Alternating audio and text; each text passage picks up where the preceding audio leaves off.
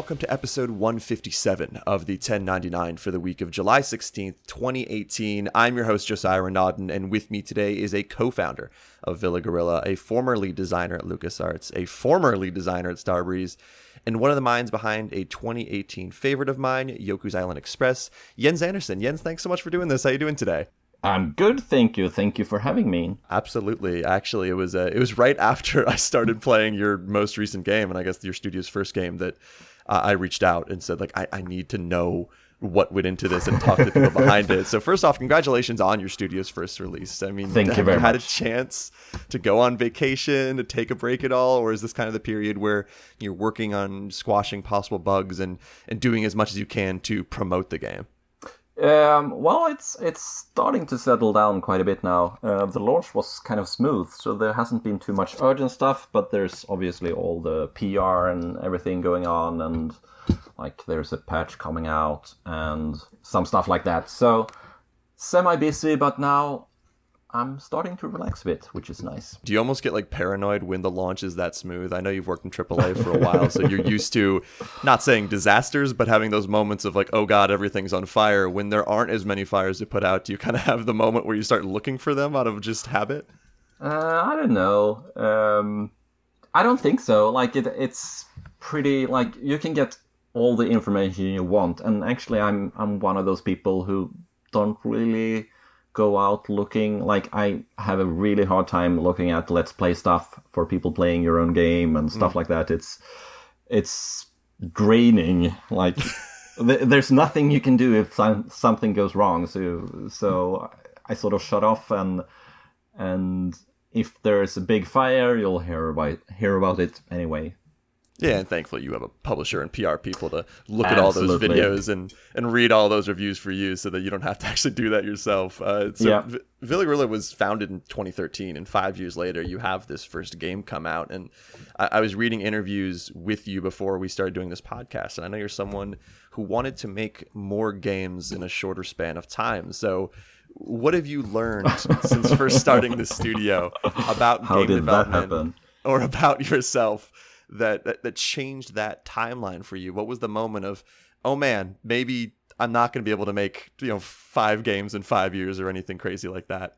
Yeah, no, that was definitely an assumption at at one point uh, during my career that oh, it takes too long to make games. Uh, how can I make more of them in a shorter time span? And mm, being naive, I thought making smaller games would be would be it uh, it would be um, the smaller the game, the quicker you can finish it, and that was just plain wrong.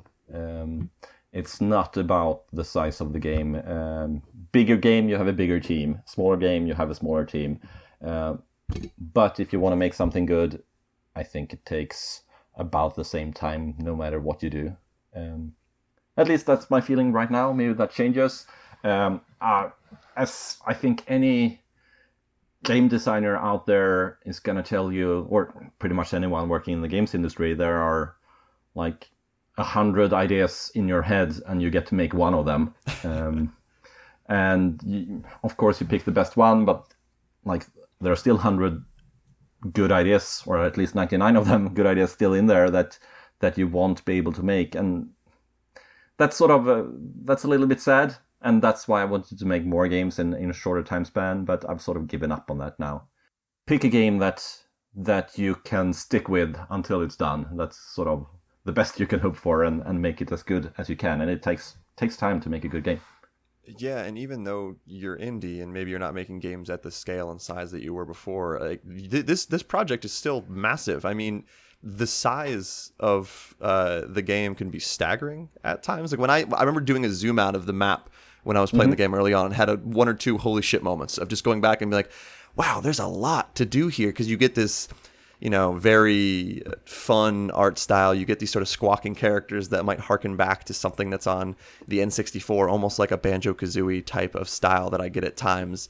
And when you think of pinball game, and I don't mean that in a derogatory way at all, you don't think of, oh, this giant map where you can explore every corner, but your game is huge. So when you when you first started uh, prototyping this game and concepting this game, was a scale like this a goal from the start, or did that just build over time? Oh, that definitely just built over time. Um, I I guess that's part of the the luxurious part of being in an indie. You don't really have to explain what you're doing to anyone, including yourself. um, so you can, you know, start in one corner of what you're working on and, and sort of take it as it comes, like just iterate, uh, iterate until you feel that there's something there, a direction you want to go in, and like expand some areas. So, like when we started, the only thing we had as a concept was like how what would a pinball adventure game look like uh, what would happen if you stitched uh, pinball mechanics together in a in a larger area and added a narrative to it. Um, and that was me and, and my co-founder Matthias Snygg who sort of picked that idea up and, and see saw where, where it took us. Um, and it was meant to be a one year project. Um, and it could have been a one year project, I guess. Um, but we felt that we, we, we kept feeling that the idea had legs and we wanted to expand it we wanted to make it bigger and then um, sort of we sort of found what the concept was um, about maybe two years into the project when we brought on a level designer uh, he was an initially an intern linus larsson uh, who's fantastic level designer. Uh, and after his internship, he, we hired him and felt that we could tackle a much uh, more level design intensive style of game. Um, and that's when we started to build like the the world. Um, and then like the scope keeps changing as you work on it, but I think we we knew what we were looking for at that point. I see that that's fascinating, especially for people who might not know about game design. When you say that two years into it, that's when you started to kind of nail down the concept of it. So when you think of like a five year development cycle, I think people might assume like, oh, you had this idea pretty early on in year one, and then you work on it all five years, but it didn't exactly go that way. So what was kind of the timeline for how this stuff rolled out? I mean, so it was two years of concepting, and then the last three years were full blown production, or was it something different? Um, yeah, it's it's hard to categorize like that almost. Um, like the first year and a half, we were without the level designers. Obviously, the the the prototyping and the work we did was leaning towards on on the sort of uh, game mechanical and the art style and and all all that kind of stuff. And there's still plenty to do there. Um, but we sort of uh, we had a, a slightly different game in mind because you need to design the game based on your team, right? Yeah. Um, so it was uh, smaller in a sense and more um, trying to get more gameplay time out of individual areas. So there wasn't so much level design going into the game. And and once we sort of decided that we needed a level designer, we started expanding on that concept and and for a long, long time, we sort of measured the amount of time spent on every screen almost, and, and trying to like we need at least 10 minutes on every screen for this kind of budget like thinking uh, for this to work. Mm. Um, but then that was based on a bunch of, bunch of assumptions of how long it took to art up specific areas and everything. And, and once we started to get more experience in in uh, sort of taking an area from from nothing into uh, something that was arted up, we could make much better judgment calls on on on uh, how big scale wise, scope wise, um, how dense the mechanics, the gameplay, um, even stuff like um, how much, uh, how many characters, like NPC characters, how expensive are those?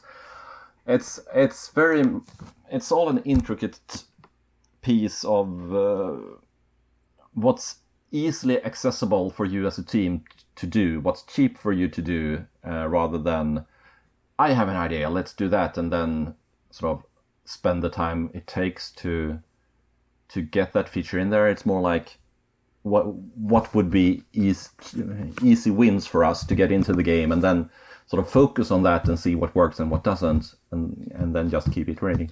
So anyway, um, like we started off as in as a pinball adventure, and and it's for me, like there are a couple of sort of uh, turns in the development. One was when we joke, jokingly started to call the game an open world pinball game, which definitely was a joke uh, uh, initially because it's like I don't. There's a lot of people that never would call a side scroller an open world game either way, but um, once we started joking about that, we also planted that idea in our heads. What what does that mean? And everyone reacted in the same way when we pitched the like that was the best elevator pitch I had in a game ever. Like tell someone, hey, we're making an open world pinball game.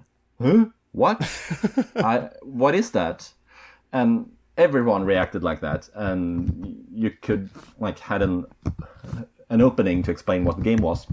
Um, and so because we kind of liked that reaction, we also started thinking about what that would mean, and that meant going away from the more pinball table like areas, like more focused. Um, focused areas with two flippers in the down and, and all that kind of stuff, um, and more make it a, a, seamless traversal, more a more platforming experience with pinball mechanics in it. Um, and there was a, another left turn we had in the development that was um, when we had a focus test. Uh, we did a lot of focus tests during this whole development um, to sort of see what people liked and didn't like about the whole the whole idea, what they got and what they didn't get. Um, and we had this uh, tester that uh, came and had a cup of coffee in his hand and played the game, and every 30 seconds or so tried to take a sip of his coffee.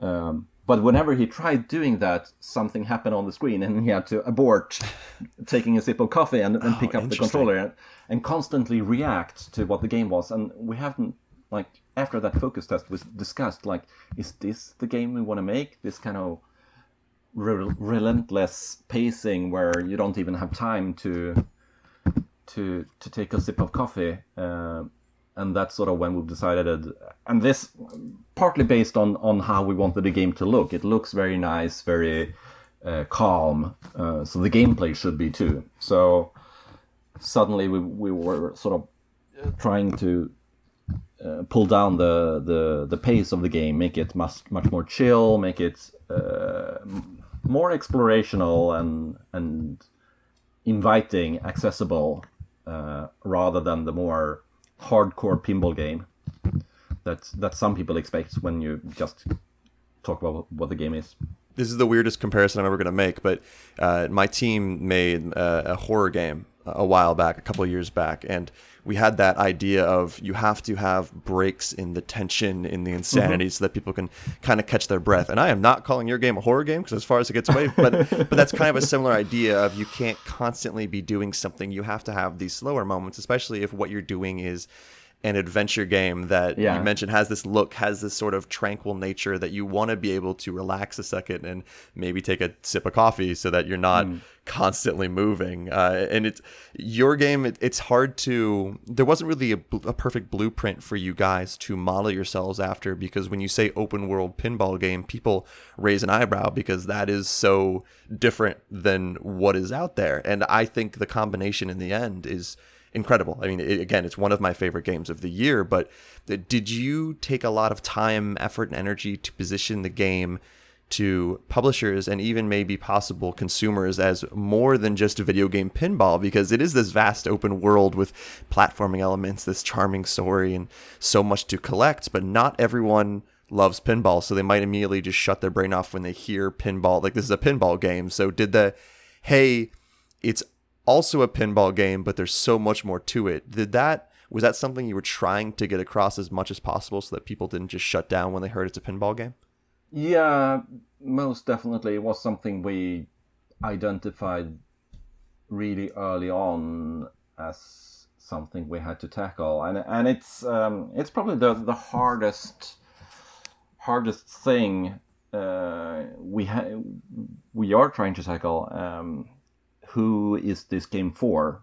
Um, and even like some people react very positively to to a wacky genre combination like open world pinball, um, but most like to get someone interested to consider buying the game, it needs to be something that you can relate to in some way, and and obviously we have pinball mechanics in there but at the same time that might not be the most important part of what the game is. It's it's more an adventure game than a pinball pinball game in my mind and, and uh, the pinball thing is sort of the the twist uh, of, of this kind of metroidvania style game.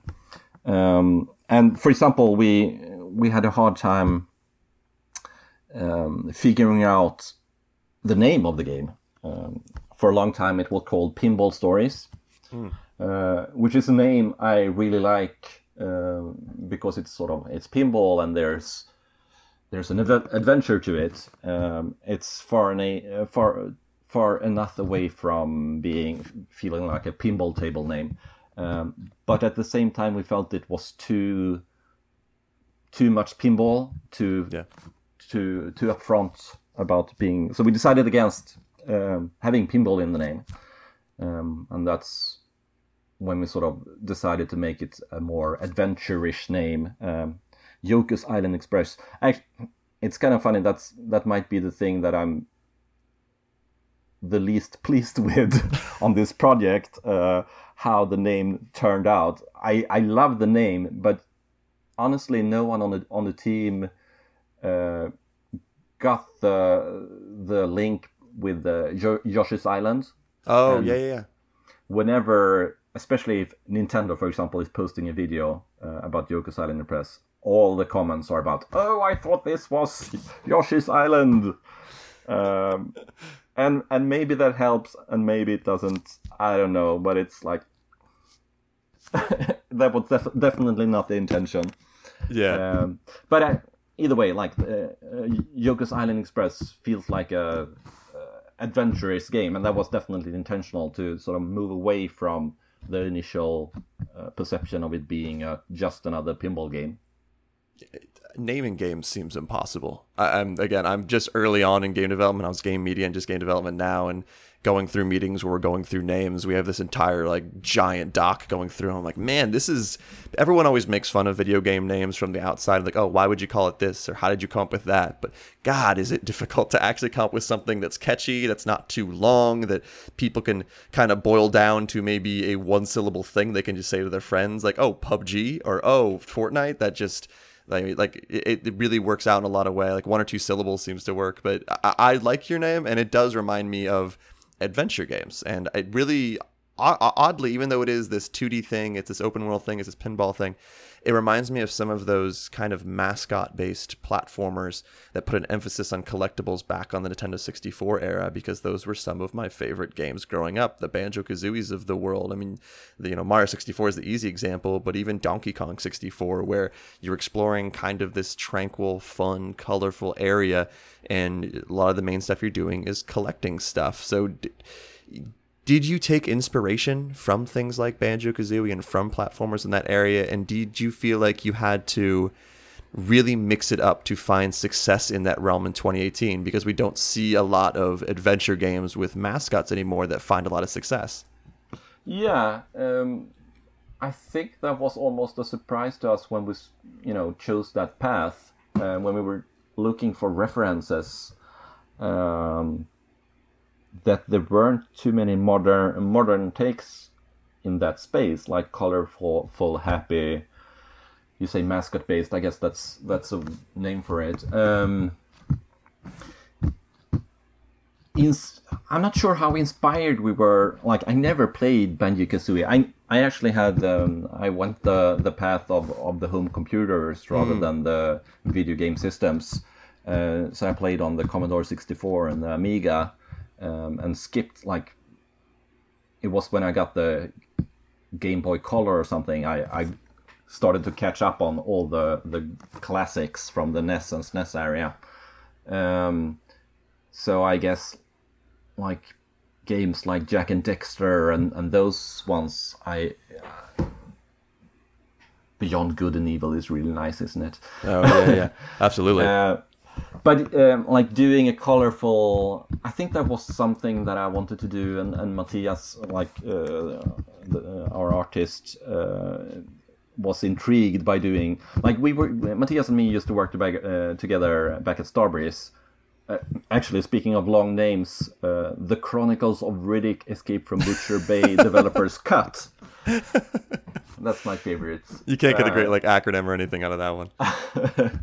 um, and like working on the darkness, those were really dark, gritty games, and and most of Matthias' experience in video games was was from there, and so it was kind of interesting for him to tackle something a little bit more happy, something more relaxing and and friendly. Um, I felt that uh, it was a good way to go because the the gameplay is so accessible, like pretty much two button input, left and right. You can walk left or right, or you can use the left, left and right uh, flipper. Um, so making it accessible uh, was something that we wanted to do. Um, I'm not sure if the inspiration come from there, I th- I would say it came more from uh, uh, things like uh, Miyazaki movies, mm. which are also colorful and friendly. Like if you look at Totoro, it's uh, those guys are plushes, right? They are beautiful and very just like our game, like a lot of nature infused with the characters that are presented. Um, so we looked at a lot, uh, looked a lot of uh, on those. Yeah. Um, and then it's just like doing what we felt worked for the game. Like I guess we we picked a Caribbean or Tiki theme fairly early because we kind of like like that theme, uh, and we wanted it to take place on a on an island, so it kind of worked here's the dumbest question I'll probably ask you today. How did you get the game to look so damn good? Because it's one of those immediately striking, like my roommate watching it and being like, "What are you playing? This looks incredible." And I had that moment kind of throughout. It, what it, you said that's kind of the inspiration in terms of like the island and uh, having this sort of tiki theme, but what allowed you to make this game look so good?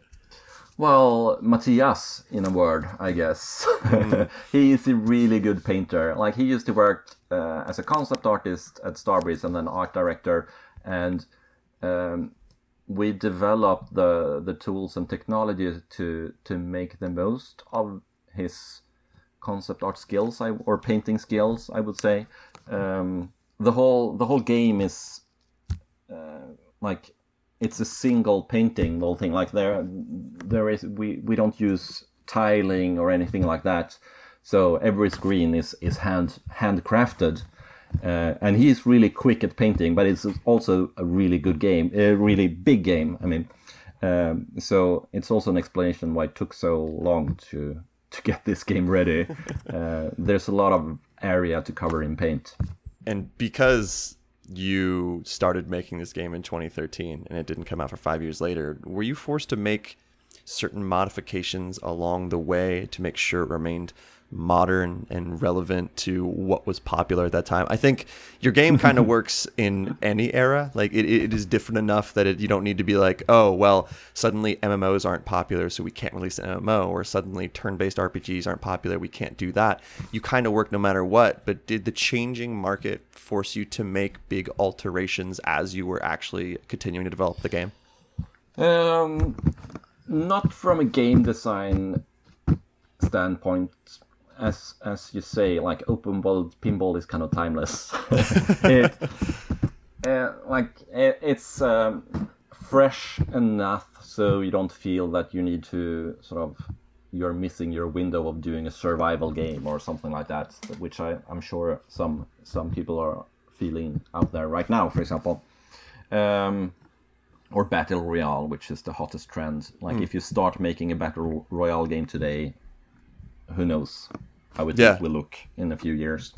Um, but since we were like, I guess like Metroidvania has been trendy, um, so we could have missed that. I it's still trendy, so we haven't we didn't. Um, but no, from a game uh, design standpoint, it didn't uh, didn't feel like we had to adapt uh, from a business standpoint, sure. Um, and when we started working on this game, the the game I worked on before or app I would say Colors 3D for the Nintendo 3DS, like a, a painting app where you got to paint in 3D.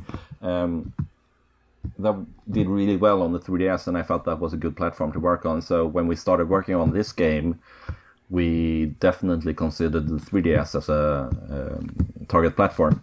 Uh, but since the development took longer, that became less relevant, and then the Switch turned out to be a huge success. So that was a nice trade uh, from the 3DS to the Switch uh, in terms of platforms. Um, so um, a little bit in terms of platform because that that does uh, impact um, everything, like what platforms you are targeting. Um, if mobile would have like, uh, let's say tablets would have blown up and be a, a, a, like fantastic market for games, we probably would have positioned our game as a as a tablet game instead. Um, and that would have changed the design. It would have changed a lot of things, I guess.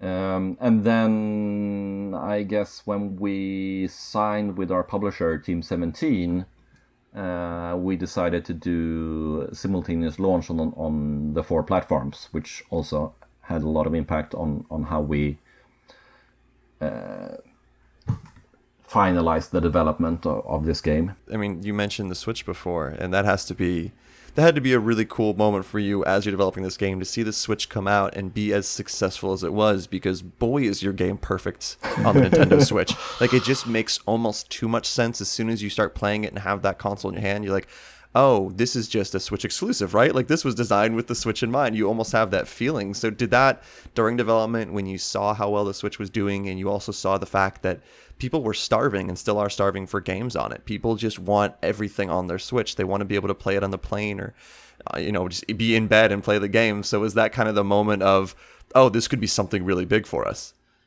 Yeah, well, definitely. I love the I love the Switch. It's a great platform. Like the game looks identical on on every console. Uh, the Switch does have the benefit of being handheld as well, so that's very nice. Um, interestingly, I think like. Um, a lot of people, I think, referenced like this feels like a Nintendo style game uh, just based on how it looked. Um, a lot of people also said this looks like a mobile game, which we hated hearing. but but for for more like more uh, classical gamers, uh, they felt like uh, like this should be on a Nintendo platform. So when the 3DS 3DS life cycle were sort of starting to, to well, when the sales started to slow down and everything, uh, and the Switch hadn't started selling yet, we felt like it was a shame that there wasn't a, a, a Nintendo platform on the horizon that that would be a good bet because the Wii U wasn't really selling much. Um, so when the Switch was a success, it felt like that was I feel that was lucky for us. Um, because as you say, a lot of people sort of feel that this works well on their platform. Yeah. Did it take a lot of time to port it to the Switch? Like you said, it's simultaneous release on four consoles, which is not easy, especially for a smaller team. Was a large chunk of development just making sure this thing ran the same across all platforms? Um, I was sort of expecting that to be a big hassle, especially since we have our own technology. Um, but it wasn't too bad actually. Um, they are all like all the the current generation of consoles are very nicely put together. Uh, like they are very similar hard- hardware wise, uh, but more importantly, the the software side, the the SDK that you use is is very very developer friendly. And s- since our game is not utilizing like uh, online multiplayer or mm. some of the stuff that's traditionally hard to do. Like there's a lot of uh, work per platform. Since we didn't do that, it, it wasn't bad at all for any platform. Like um, I hadn't released on any of these current generation oh, wow. consoles before, so like we had to to bring. We develop on PC mainly, so everything was sort of running on PC, and then we had to make sure it ran on on the three consoles. Um, but it was fairly smooth. Oh wow, that's surprising. And of course, I'm not asking you to release any sales data or anything like that. But do you look at which console is doing best? Are you able to kind of get that data and see like, all right, maybe we should focus more on this in the future or anything like that? Do, do you do you ever get interested in which console is succeeding? Of course, like you, you, need that's a business uh, thing to take into account for your next project.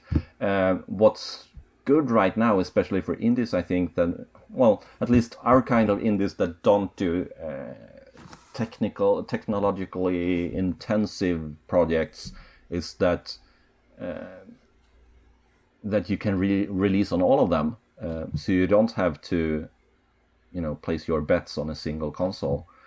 Um, like the, the the Xbox One and the PlayStation Four both are like really strong machines, and the the Switch is handled, so they are a little bit different. Um, but like most stuff you do can work on all platforms. Like uh, I saw the Wolfenstein 2 came out on Switch the other day. Well, mm. That's that's a very technologically difficult game to get out on on on the Switch, but they get it out there. It's it's not that way off. So that's a really good thing for for any developer that you can sort of design for multi-platform without making too much much sacrifices. Um, unless I guess you're you know targeting some uh, unique feature on any of the consoles, like yeah. VR, for example, then you have to do PlayStation VR or something like that. Uh, but no, it's it's a really good time uh, to be an indie developer, also developing for console. It also has to be a little bit of a weird time. Like, let's say tomorrow you just started up a new project that you expected would come out in two years, so that puts you right in that 2020 zone. We don't know what are there going to be new consoles at that point? Uh, is is the PS or the PS4 and Xbox One going to be the only ones out there? Is it going to be a PS5?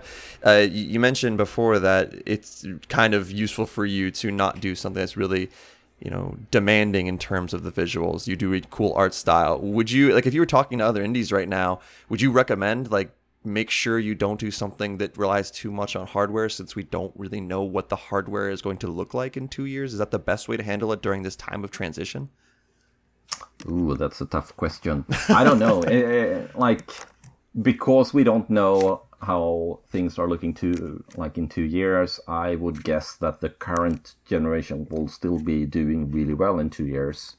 So, um, unless you make a five-year project, yeah, then you're screwed. So I don't know. It's difficult. Like I, I, I personally don't expect like two revolutionary things to happen in the next five years. Um, yeah. So, but I also think like most indies, like these are problems more for AAA. I think. Um, yeah. That do enormous investments in in R and D and technology and and have these enormous teams where the burn rate is just insane. So if you get delayed by half a year. It's like, yeah, it's it's so expensive. Like for for most indies, we keep the costs so low, so we can usually adapt quite well to yeah. to challenges and opportunities as they come. Uh, and speaking of AAA development, compared to working somewhere like, let's say, Starbreeze and LucasArts, mm-hmm. how difficult was it, and is it still, to get the message out there about your game overall? Because you do have a great publisher, you do have people out there who are spreading the word, uh, and your game has been getting really positive buzz in terms of quality. But there are more indie games than ever, especially since you first started doing this in 2013 when the, the indie landscape was very different. So, uh, how have you and how can new devs kind of make a splash when every single day on Steam and on different stores, there's another, it feels like there's another 12 games out there?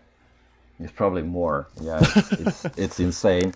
Um, I have no clue, honestly. Um, I, you know, the the previous project I did, I did did it was also kind of an experiment to do everything on my own. I did like uh, the development was pretty much a one man project with uh, a little bit of help of outsourcing friends. Um, UI and stuff. Uh, but I also did uh, the publishing part myself with PR and everything, and that what worked great. But I, it also got me to realize what I, how I wanted to work and what I wanted to do and what I didn't want to do. And what I didn't want to do was sort of being on the PR and on the marketing, doing the selling your product. I'm really bad at that, and it's really hard, um, and n- totally not for me. Um, and being an indie developer, like if you were an indie developer for five years, that's how you got noticed. Like you were super active on Twitter, uh, you build these communities and all that kind of stuff. Um, today it's different. Um, it's really hard to get noticed either way, and building a community and stuff that's one way of doing it, but it's not as effective anymore. You, it doesn't help to just be on Twitter and, and post stuff about your game. There's too many games doing that, too many developers doing that. So right now it seems like the sweet spot is is to find one of the the good indie publishers and have them help you reach through the noise. Um, but that's today, like, and it's been changing so quickly. Um, you know, with the streamers being the most important uh, way to to get the word of, of your game out there. That that wasn't the case a few years ago, and I sort of expect it to be keep changing. So I have no clue. Um, what what indie developers can do is is make good games and, and try to react to the changing landscapes. Um, I'm I'm not a believer in the in the apocalypse kind of scenario. There's still like if you do a good game and like you will still do well. There there's still room for all the good games that are being developed out there. Yeah. Um, so that needs to be the primary focus, and then you just need to be open to whatever is needed to to how to reach your your consumers and use whatever skills you have in that area of course like some people love the social media stuff and and do that fantastically well um, and others like we managed to reach out to a publisher and have them them be interested in the game and help us take us to events and stuff like that. That's super important as well. So it's just yeah go with the wind. Well what leads to success is such a it, it's a moving target right? Where Yeah. it seems like one year it's social media another year it's just like oh you can kind of like just self-publish it and it'll find success because there's not that much stuff out there. But now it's it's really hard to know. You can make an incredible game take all this time on it and if it's not positioned correctly or comes out at the wrong time or just doesn't pick up on certain aspects it will somehow just be gone in a week or so. But then there's um, the creators of Sable, which was that really amazing looking indie game out of E3. I just had them on the podcast, and you know they can post a GIF now on Twitter, and suddenly it's getting like five thousand retweets because the game is just so visually striking. But I, I think, Yeah. like you said just before, sometimes right now it feels like you just need to find the best indie publishers out there to support you and to position you in the right way because if you're a programmer, a level designer, art person, you might not like you said, you, maybe you don't care about the PR aspect of this. You just want to make cool games. You want to make the stuff you want to make, and you're not worried about getting it out there and trying to sell your idea to you know everyone in the world so that you're successful in that way. But it's it's just so hard to know the right way to tackle Yeah. this stuff. But I mean, I don't think there is a right way. Uh, it's definitely it's changing every time, and every developer is different, and every game is different, and yeah, it, it's definitely something that needs to be taken into account when you develop the game, though. Like as I mentioned, our conundrum with how we should name the game. That's that's definitely a, a, a marketing kind of approach to what the name should be. It's not like how should what would make what name would make this game the best game. No, it's, it's like what name will get people thinking right about this the ga- this game before they buy it. So, like, it needs to be a very eyes open kind of thinking for for what you make. And Yeah. again, maybe don't make battle royale games right now. yeah, it might not be the best idea. If you're making a AAA battle royale game that's coming out in two years, good luck because who knows what the hell that landscape will Yeah. look at by then. Or And it- or maybe it works. I, Maybe. I wouldn't be I wouldn't be surprised if that happens either. Maybe it's the new capture the flag, and it's just like a new game mode that you include in a game no matter what. And Yeah. I, I just don't know at this point. The name thing is super weird though because it, it can make or break a game, but then you you you create a game and call it Player Unknown's Battlegrounds, which sounds like a fake name that no one would ever call a serious thing. And look at that. So I don't know anything about anything. Is all I've learned. Yeah. Uh, we did talk about reviews before. Personally, do you put a lot of weight into reviews, even though you're not watching Let's Plays because it might drive you crazy? I mean, you have a strong Yeah. Metacritic, and I think quality wise is going to be this is going to end up on a lot of top ten you know lists at the end of the year, and it, it will very definitely be on mine. But has do you think reviews at this time actually do lead to better sales? Do you and you also take a lot of the criticism to heart? Do you spend a lot of time after your game comes out reading these and and kind of studying what people liked, what people didn't like? I like reviews. Like that's that's for me that's something that's nice to digest um, because it's it's usually very well thought out criticism and and summary of, of people's experience with the game. So for me that's that's definitely something I, I take to heart rather than some throwaway comment of on Twitter or or something like that. Um,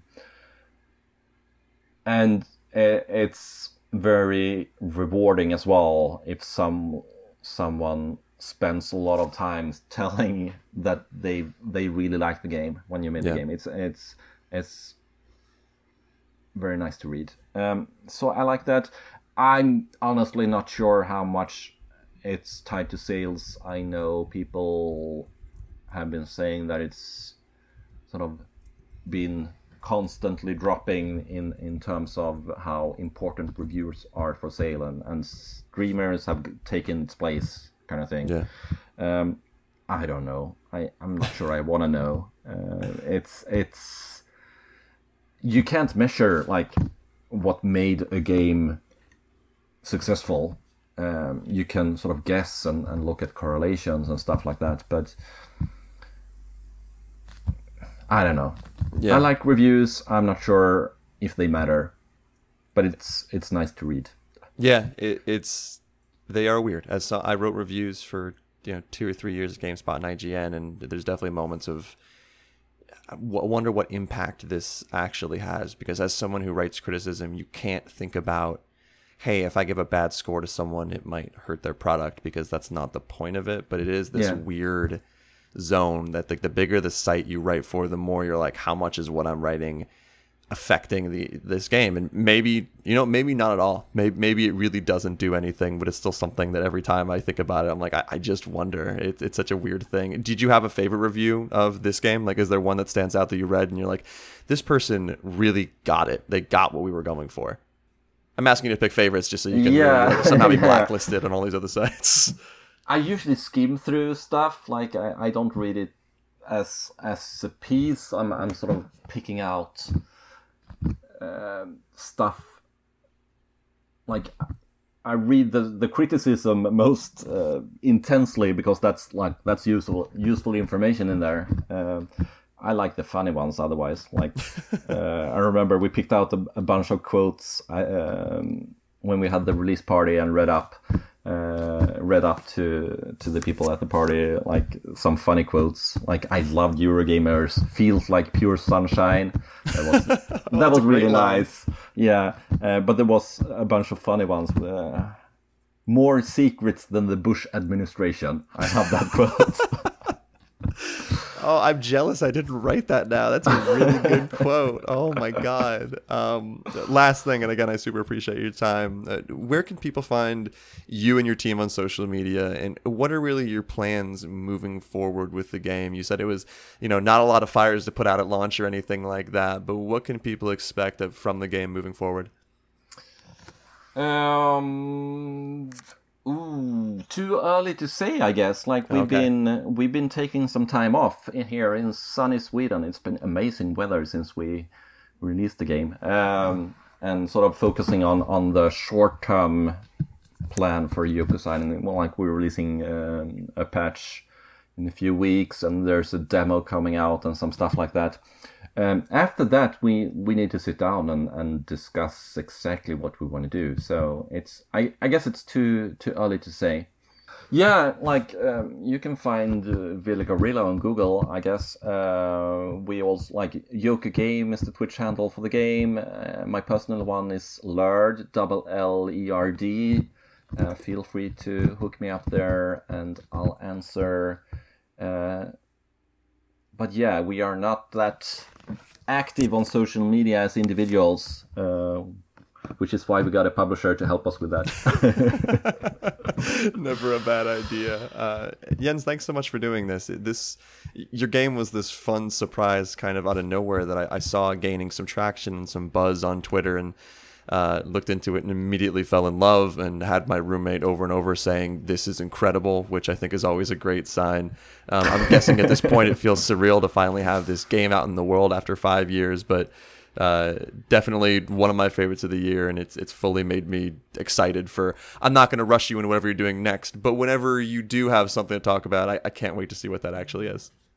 That sounds good. It makes me very happy to hear that you like the game, and it's so nice to to have it out there and and have people see it and and see it for what it is. Like a lot of people see it as a, a very fresh, fun experience, and and that makes us very happy. Yeah, totally fresh, and I I hope it sells a billion copies. That's all I have to say. So I do too. Thank you very much.